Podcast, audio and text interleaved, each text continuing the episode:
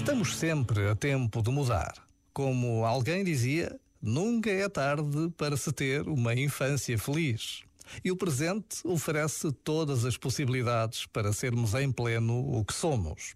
Talvez tenhamos de nos perdoar a nós próprios os desvios, as oportunidades perdidas, as nossas faltas de verdade. Mas pior que toda essa história pouco conseguida seria dar-lhe continuidade, permanecendo no remorso e no arrependimento.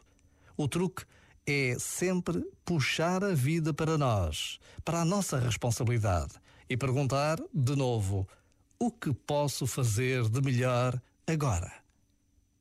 Já agora, vale a pena pensar nisto. Este momento está disponível em podcast no site e na app.